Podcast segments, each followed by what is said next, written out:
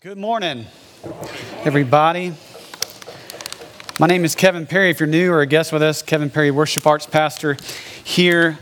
And uh, it is always a joy to serve in this way a little differently. And what I especially love is the joy of hearing your voices together. Um, that is truly fun for me. As the worship arts pastor, preaching this morning, and uh, Chad, our community group pastor, preaching last week. I want to go ahead and address the rumors and suspicions swirling about our other, our regular teaching pastors, Jeff and Monty, and go ahead and confirm that in fact they have run out of things to say in Isaiah. They're completely, the tank is empty. We're going to check their warranty and send them off for servicing or something, and, and they'll be back in a few weeks. But uh, yeah, it, it has been a while. I went back and looked, we've been in this book for 10 months. Can you believe that? 10 months. And the, the name of the series is Holding Out Hope. You might think, well, we're holding out hope that you finish this before Jesus comes back, or you may be holding out hope that Jesus comes back before we finish this. Either way, but holding out hope. And we realize that over that amount of time, the way we break it up, there's been some tough segments in this book, right? It hasn't always felt very hopeful. In fact, you know, Chad last week he's like, "Man, that's a, that was a rough section. There's some there's some heavy stuff in there." But but the overall arch of the book is one of hope. It's a message and trajectory of hope. And uh, there's the old joke about preachers that preachers preach sermons with three points and a poem. Well, the prophetic sermon in our Bible, Hosea, Ezekiel, Jeremiah, Isaiah, is three points and a whole lot of poetry. And so, to, re- to just to review, this is kind of the overarching message of prophets, and uh, like Isaiah. Number one, hey, Israel, you've blown it. Israel, you've blown it, so you better repent. And they certainly did. We have certainly read and, and meditated a lot on what their sin looked like in Isaiah and Deuteronomy 28. They haven't been faithful to the covenant that, that God made with them. But number two, okay, so no repentance? Well, then get ready for judgment. Judgment is on the way, Israel. But then, point three, even so, even so, there is hope after judgment. So, this morning, as we kind of make the turn, chapters 59 and 60, into this final stretch of Isaiah, Isaiah really steers the ship from here to the end of the book into very, very hopeful waters. So, uh, take out your Bibles and turn with me to Isaiah 59. Flip, tap, swipe, turn, whatever you need to do in digital or paper to, to Isaiah 59. And uh, we are going to get into the Bible this morning in a heavy way, in a good way. Now, as soon as I say that about hopeful, it being hopeful, it's not going to start that way. It's not going to sound like it starts that way. It's going to start like, oh man, here we go again. We're talking about Israel's sin. Same old song. But no, actually, there's something really different in this chapter, chapter 59. It takes on this beautiful kind of theme of repentance and confession. Israel repenting and confession. I call it in your notes the Isaiah Road. It's this weird little, little pathway through repentance and confession. You've heard of the Romans Road, the selective passages in Romans that present a plan of salvation. Well, you've got this beautiful kind of selection, this beautiful path of repentance in Isaiah 59. Uh, read with me. Uh, starting in verse 1 Behold, the Lord's hand is not shortened that it cannot save, nor his ear dull that it cannot hear. But your iniquities, some of your versions might say, your sinful acts have made a separation between you and your God. And your sins have hidden his face from you so that he does not hear. For your hands are defiled with blood, and your lips have spoken lies, and your tongue mutters wickedness. No one enters suit justly. No one goes to the law honestly. They rely on empty pleas. They speak lies. They conceive mischief and give birth. So, point one there there's sin is everybody's sin. All have fallen short and sinned. Uh, read on down there, uh, verse 5. They hatch adder's eggs, they weave the spider's web, and he who eats their eggs dies. And from one that is crushed, a viper is hatched. This is deadly. Their sin is deadly. Look on down at uh, verse 9, uh, verse 9 and 10. Therefore, justice is far from us, and righteousness does not overtake us. We hope for light and behold darkness, and for brightness, but we walk in gloom. We grope for the wall like the blind, we grope like those who have no eyes. We stumble at noon as in twilight. Among those in full vigor, vigor we are like dead men. The wages of sin is death. And reading on, uh, look at verse 12. For our transgressions are multiplied before you, our sins testify against us, and our transgressions are with us. We know Key point. We know, they're saying, we know our iniquities, transgressing and denying the Lord, turning back from following our God, speaking oppression and revolt, conceiving and uttering from the heart lying words. Oh, what beautiful grace it is when we see our sin, right? That's the grace of God at work when our eyes are opened. Looking on, uh, verse 15. We talked a lot, there's a lot about fingers and hands and speech and eyes were blind men. But here, the Lord saw. The Lord saw what was going on and it displeased him that there was no justice. And he saw that there was no man. He wondered that there was no one to intercede. Then his own arm brought him salvation, and his righteousness upheld him. There was no one worthy. Echoes of God demonstrated his love for us while we were still sinners. How is it going to get rectified? How is restoration going to take place? God's got to do it. And then finally, I look down verse 20. And a redeemer will come to Zion, to those in Jacob who turn from transgression, declares the Lord. Those who call on the name of the Lord will be saved. And so you've got this beautiful, you know, even in the Old Testament, this beautiful path of confession and repentance. I mean, Isaiah seems to be writing that there's going to be a time when Israel, hey, you're going to get there to this place of repentance and confession. But the thing that went through my mind looking at that is like, well, wow, we're in chapter 59, and we know that the, there's something interesting about how Isaiah works. We know that he wrote the whole book, but they had this when he was writing, but for, for some reason it didn't take. They didn't listen. Then the exile comes, 70 years or so, decades go by, and then it does. Well, I'm like, well, what was going on back here when you wrote it? Why did no one listen? You got this weird thing, this fascinating thing. It's amazing. No other book does this like Isaiah, that it's speaking to people, not only people, uh, not only about the future, but to people in the future. Amazing, God's word. But it's because they didn't listen. Why didn't they? And as I'm thinking through this, I thought of my own self growing up I'm a guitar player, as, as most of you know. Growing up playing guitar in the 80s and, in rock bands and cover bands. And, and one band that, that was just always in my playlist was the Eagles. My rock bands and cover bands, we played all the Eagles songs Lyin' Eyes, Peaceful, Easy Feeling. Oh, yes, the horror. We played Hotel California many times. That was our big closer. We crushed it. You should hear it. Um, we killed those songs. But out of all their songs, I, there was one song in particular I was like, I don't get this song. Why did the greatest band on earth play this? They've got this icky, sweet ballad in their repertoire, and we never touched it. I never listened to it. We never played it. I was like, why did the greatest band on earth write this ridiculously stupid ballad? It didn't make sense to me. Until in my teenage years, I got my first real taste of heartbreak. And uh, my teenage girlfriend at the time broke up. No, she didn't break up with me. She dumped me for another guy. the gall of her. Dumped me for another guy. And I, I, this one particular evening, I'm coming home in my 80s white Camaro with my mustache raging and frosted mullet flying in the breeze. And, and, uh, and uh, I've got the windows down, and you guys can hit play on this song. This song comes on my radio. Oh, turn it up. This is good.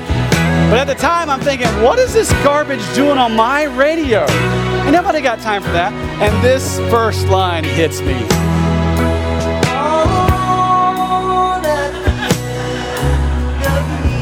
And I'm like, huh, I'm alone at the end of the evening. Maybe I've judged this song a little too quickly. And so I was like, well, let me, I, I let it keep playing. And then this next line just hits me square in the face.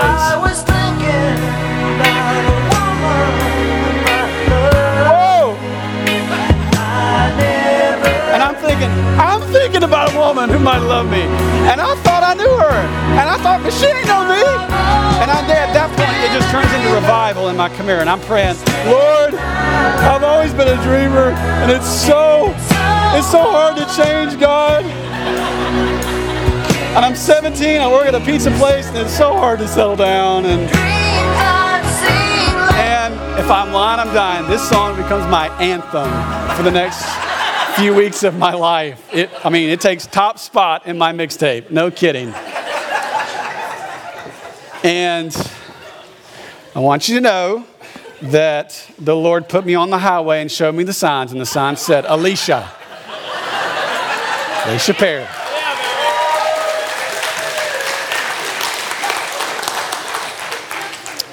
Now, what does that have to do with anything? What changed was me. That goofy song took on new life because of me and where I was. Second Kings, how about that? Eagles to Second Kings. Explains the exile perfectly. Second Kings 17 says, This occurred, the exile occurred because the people of Israel had sinned against the Lord their God. They would not listen, they were stubborn. And as the metaphor goes, the song was always the same, but suddenly Israel had ears to hear. And you know what? Isaiah knew this. You might remember this nine months ago, Isaiah, around that time, we're in Isaiah 8. Isaiah knew this. He basically says in Isaiah 8, you know what? We're going to have to seal up this testimony, give it to my disciples, because the people are not ready to hear it.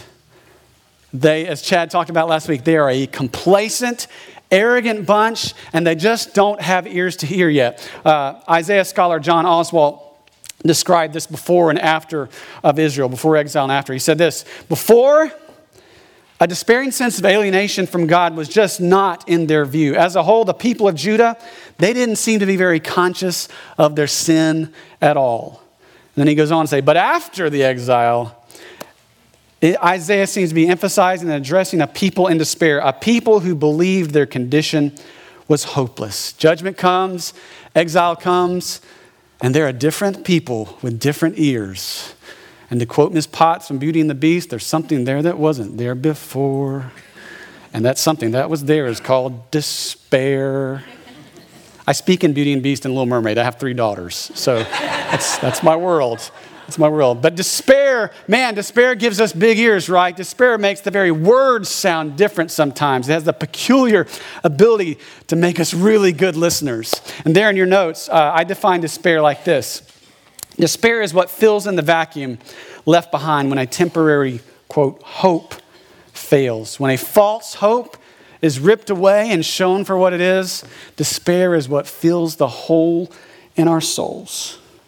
And so Isaiah seems to be writing here, closing out this section in, in uh, chapter 59, saying, you know, Israel, at some point you're going to wake up. At some point you're going to wake up and you're going to see, your eyes are going to be opened, and you're going to see, man, we have put our hope in all the wrong places.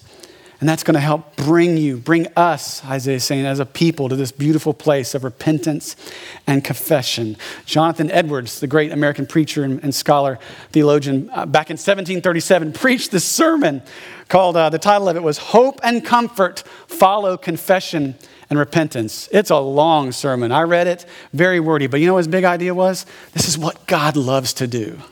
God loves to come behind repentance and confession, the penitent person who knows they've blown it and is broken, and fill them with hope and comfort. And you know what? We could stop right there. Maybe that's enough application right there for us as a people. And if that's you this morning, oh, it's so true.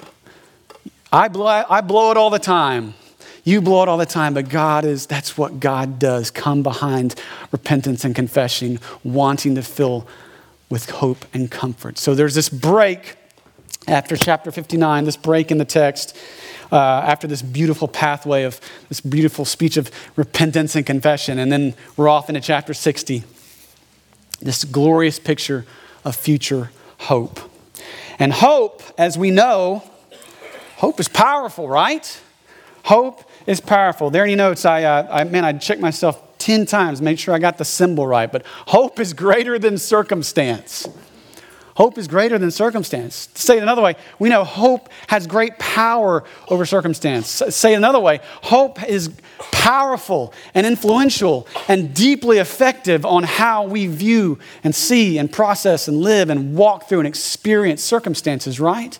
But that isn't, that isn't just some super spiritual concept just, just for believers. I mean, that's how humanity operates on driven by hope. And to illustrate this, I had this weird illustration idea to illustrate this this morning. So I need two volunteers. Uh, Jay, let me borrow you. Come up here and stand on the platform because today's your lucky day, brother. So let's just imagine in another world that uh, we are, as of today, hiring Jay at Fellowship Bible Church. He has to take this job, and the job is this you are now the sole custodian and janitor of Fellowship Bible Church, and you will clean toilets here every day for the next 10 years. Yeah, I know you did. It's a dream come true. and, uh, and at the end of 10 years, we are going to pay you the sum $1,500. All right? Is that, not, can we applaud Jay? Great job, Jay. All right. Mom's so proud. Look at she's beaming. All right, I need another volunteer. Come on up here. Uh, now, John. Let's imagine another world where we hire John. John, we let your employer know that you're resigning. Um, and as of today, we are getting John as the sole custodian and janitor of Fellowship Bible Church. And for the next 10 years, we'll, be, we'll clean to every toilet in the building every day. 10 years. And at the end of 10 years, we will be giving you 15 million dollars. How about that? Is that pretty good? Let's applaud him. Yeah, you're not applauding. Why are you not applauding? Okay, so so let's just imagine we could just check in with these guys in about seven, eight, or nine years. What do we think John's saying? Well, John's John's probably like, we check in on him. He's probably got an email list, text. He's got a blog. He's got a support list. He texts out. He's like sending out on Facebook, hey, saints, pray for me today. I'm off my, on my way to work. I'm tired, but, but God is good. Yeah. God is good. He's doing a work in me. And I'm, I'm feeling, you know, it's the path is hard. The road is hard, but I've got my eyes on the prize, so I will persevere. You know, it's not about the money. He's, I'm a new man. I'm not the same guy I was. Optimism off the charts. If we checked in with Jay in about seven or eight or nine years, I wonder what Jay would be saying. You people are nasty. and your children are nasty. I clean up behind them every day. You're nasty. And you don't respect this place. You don't respect me. In fact, you know what? I'm suing Fellowship Bible Church. I'm suing. I don't care if my dad's a pastor. I'm suing Fellowship Bible Church. Because the day I walked in there on August 6, 2017, that was one of the worst days of my life. August 6, 2017, John's like, that was one of the best days of my life. Oh, what a difference, right? Give them a hand. You guys can sit down. Now, that's not saying that if we make enough bank, everything is going to be okay. That's not the point of the illustration. What it does say, what I'm trying to illustrate is that the way we see our future frames our presence, our present that what we think about the future does have bearing on how we live and breathe right now and give context. It might be in a society that we're so blessed, we know that. Circumstances, not that we don't have hard circumstances, but overall, our circumstances are pretty doggone good compared to the world. It may be that hope is one of the biggest misunder, misunderestimated, underestimated engines of our life hope is powerful. And God, and you know, we are hope driven, hope fueled, hope sustained people. God knows this. And if we have a true, living, and confident hope, there is tremendous application in our life. And that's the real flaw in this exercise because in 10 years, when John figures out we can't pay him $15 million, uh, or 10, yeah, $15 million, that we can give him like a study Bible and a gift card to Nukes, he will be in despair when that falls through. So, but a true, living, confident hope has massive application. There in your notes, I define hope like this. This is always a working definition for me. It, it, was different five years ago. It might be different in five years, but I'm always swimming around these concepts. So try this on. I define hope as a life shaping, confident expectation. Life shaping, confident expectation. I'm titled this message True Country. Uh, chapter 10 of C.S. Lewis's book, Mere Christianity, is titled Hope. Amazing book, amazing chapter. Definitely go read it. And uh, in, that, in that passage, he, uh, he's, he's got this line. He says, I must keep alive in myself. It's there in your notes. I must keep alive in myself my desire for my true country. Not letting it get snowed in by the desires and the chaos and confusion in this world, but always keeping my sights on what my true hope is. So this morning, as we dive into Isaiah 60 and this grand picture of hope, there's two ways we can go about it. Um, because this isn't just the future of Israel, this is our future too. Isn't that God's word is amazing, right? because Isaiah 60 hasn't happened yet.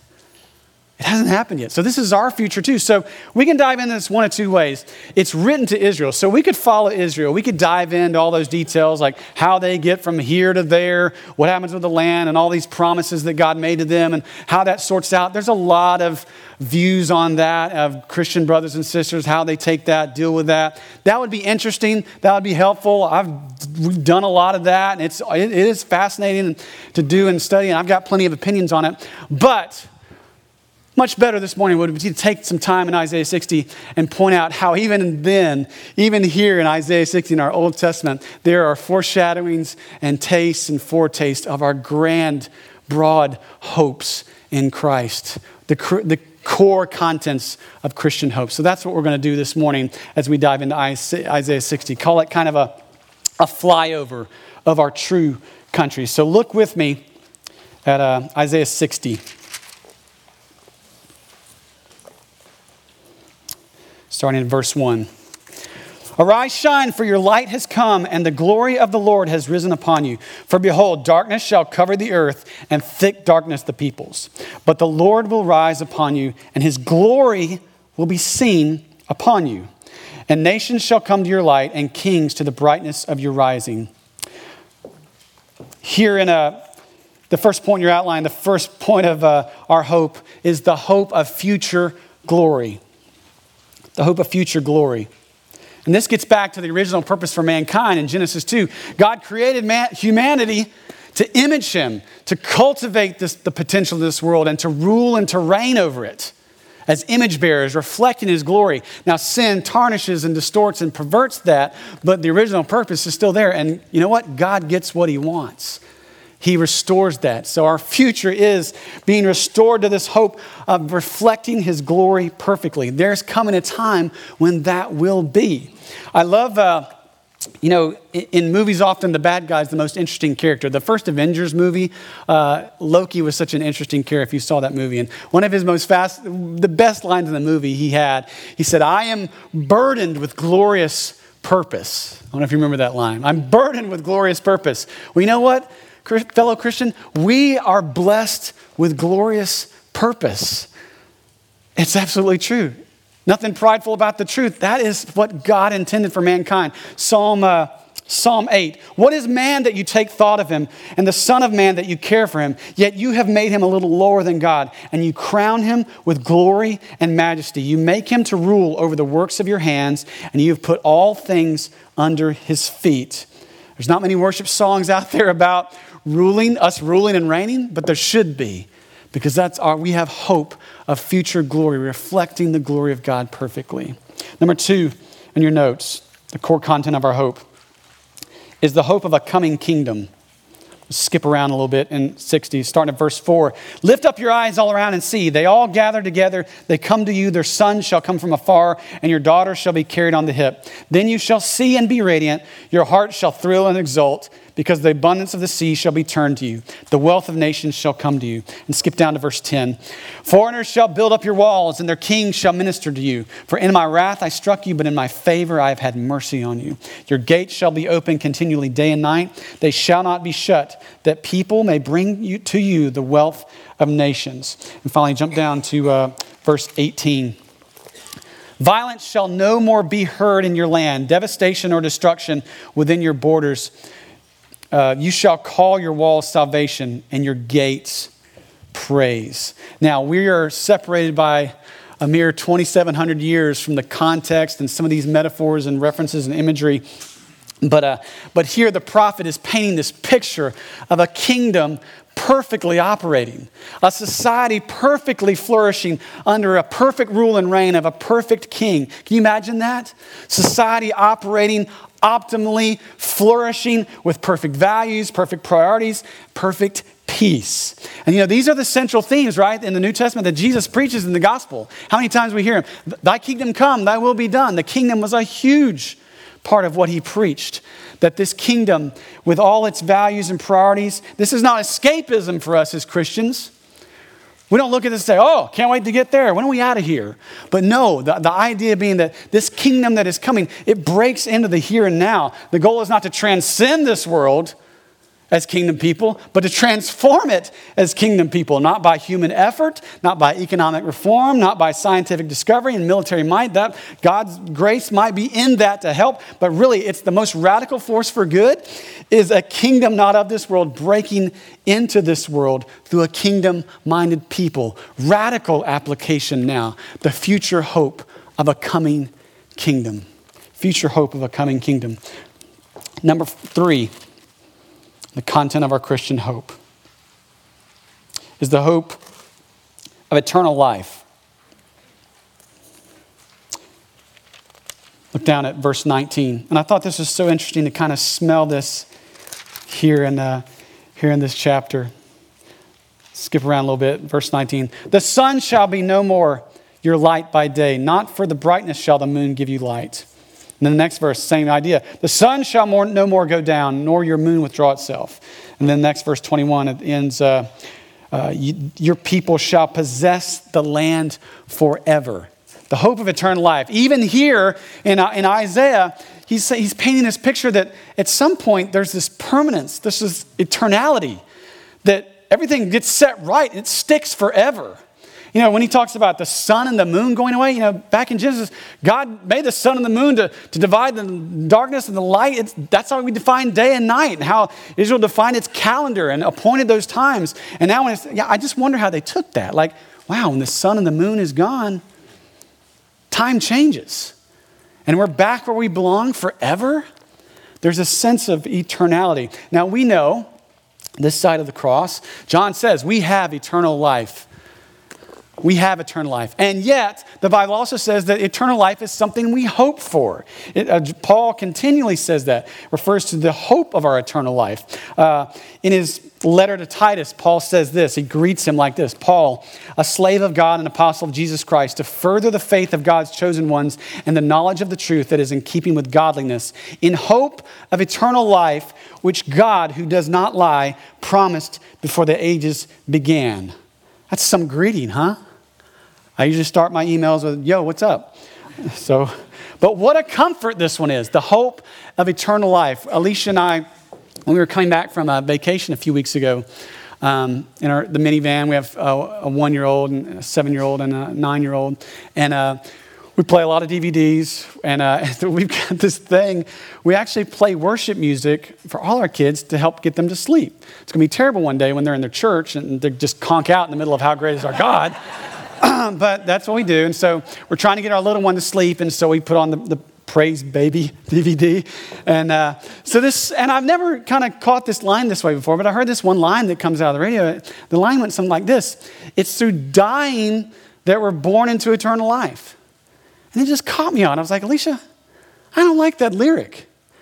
Now, I'm a worship pastor, and, and, and you know, we sort through songs and hymns, old hymns, modern songs. Sometimes writing, you know, writers are not perfect. Sometimes they don't say things as precisely as they ought. Sometimes they're a little sloppy at best. Sometimes you, you sing something, you're like, well, we know how we sing this. It's not said well, but we know the heart which which we can sing it. But I just heard that line, I was like, no, I mean, at best, that line's horrible. At best, it's sloppy. At the worst, that's horrific. Can you imagine getting all the kids together and children's ministry? Hey, kids, you know how you get eternal life? Die. Bring out the juice and goldfish. No. No, the wages of sin is death. Death is not a beautiful transition. The wages of sin is death. Death is the payoff of rebellion against God.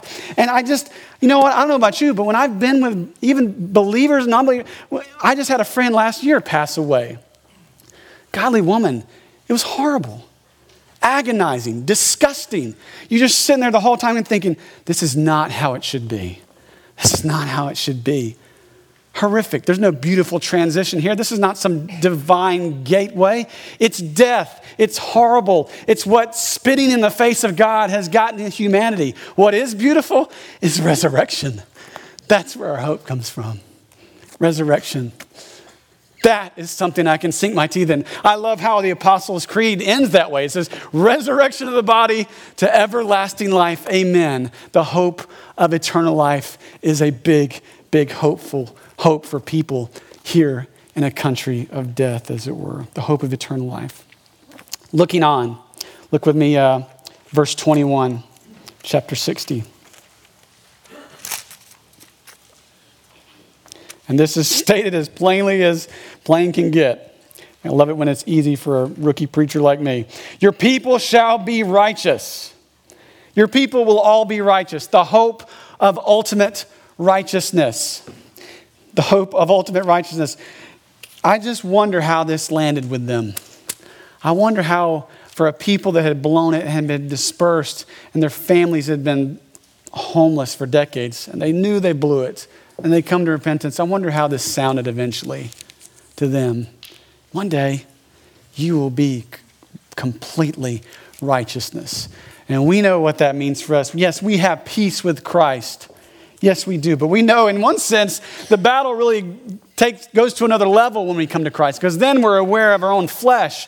We're aware that I'm aware that, man, the biggest problem to me is usually me and my flesh. That is the selfish, self reliant part of me, prideful part of me. But, and the struggle is indeed real as a Christ follower, still in sin, or as a sinner in a sinful world, still, still sinning, still in the flesh. But one day it won't be.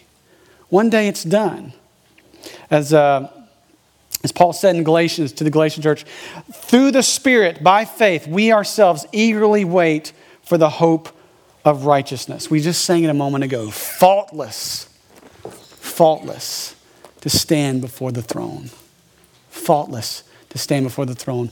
And this, one of the side notes of, how, of no more sin is no more sorrow. I, I was thinking about this. I was like, you know what? There, I don't think there's a single sorrowful tear that we shed on this earth that at its root cause is not sin. I can't think of any. I can't think of any. Not a single tear we shed in sorrow that is not somehow grounded in its cause in sin. And one day, it shall be no more the hope of ultimate righteousness. Which leads us to the final point of the content of Christian hope. Last but certainly not least, I'm going to start reading at verse 19. The sun shall be no more your light by day, nor your brightness shall the moon give you light. But the Lord will be your everlasting light, and your God will be your glory. The sun, your sun shall no more go down, nor your moon withdraw itself. For the Lord will be your everlasting light, and your days of mourning shall be ended. Your people shall be righteous, they will possess the land forever. The branch of my planting, the work of my hands, that I might be glorified. The least one shall become a clan, the smallest one a mighty nation. I am the Lord, in its time I will hasten it. One version said, I am the Lord, and I'm going to do it. The hope of the light, capital L, Jesus Christ. Make no mistake, all these other uh, facets of our hope, they are in orbit around Jesus. He is hope incarnate. And when we despair, we fix our hope back on Him. When we lose heart, we look to Him. When our desires and our longings in this world begin being snowed under by this world, we refocus our desire and longings on Him. Our true country, as Lewis said, is our true country because that's where He is. He makes it our true country. It's where we dwell with Him forever forever. And I like how Lewis goes on to say that, you know, a man who marries a rich woman to get rich was never after marriage because marriage is about marriage is about love, not money. And we, in the same way, we long for heaven like a lover longs for marriage, not for all the benefits it contains, but for who it contains Jesus, the light of the world. And you know what? This, this language in here about the sun and the moon not having any need for that anymore, John picks this up perfectly at the end of the book, Revelation 21, when he's painting a picture of the, the restoration of all things, as Peter calls it. He, John picks up this language perfectly and says, There's no need for the sun and moon because why? Because he says, the light is the glory of God given to us, the light which is our lamp. And you remember how he, if you've read this before, you remember how he, what he refers to the lamp as? How, what he calls the lamp? This is so amazing to me. He doesn't call him like a divine warrior. Nope. Does John call him like a lion? Nope. Does John call him like the perfect king? Nope. How he refers to him is the lamb. The light is the lamb. Which blows my mind. Even then, at the restoration of all things, it's still screaming the gospel that the whole reason we're there is the Lamb of God who took, who took away the sins of the world. He's why we're there, fulfilling our glorious purpose in a kingdom that never ends, forever, ultimately righteous, sin and sorrow no more, dwelling with the light of the world. He's the reason, the Lamb of God. And when we get there, when we get there, oh, won't we know full well? Oh, won't we in full knowledge know the truth that we sang so many times? Our hope is built on nothing less than who? Jesus' blood and righteousness. Our hope is built. Our hope was always built on nothing less than Jesus. Your hope is built, my hope is built on nothing less than Jesus' blood and righteousness, hope incarnate.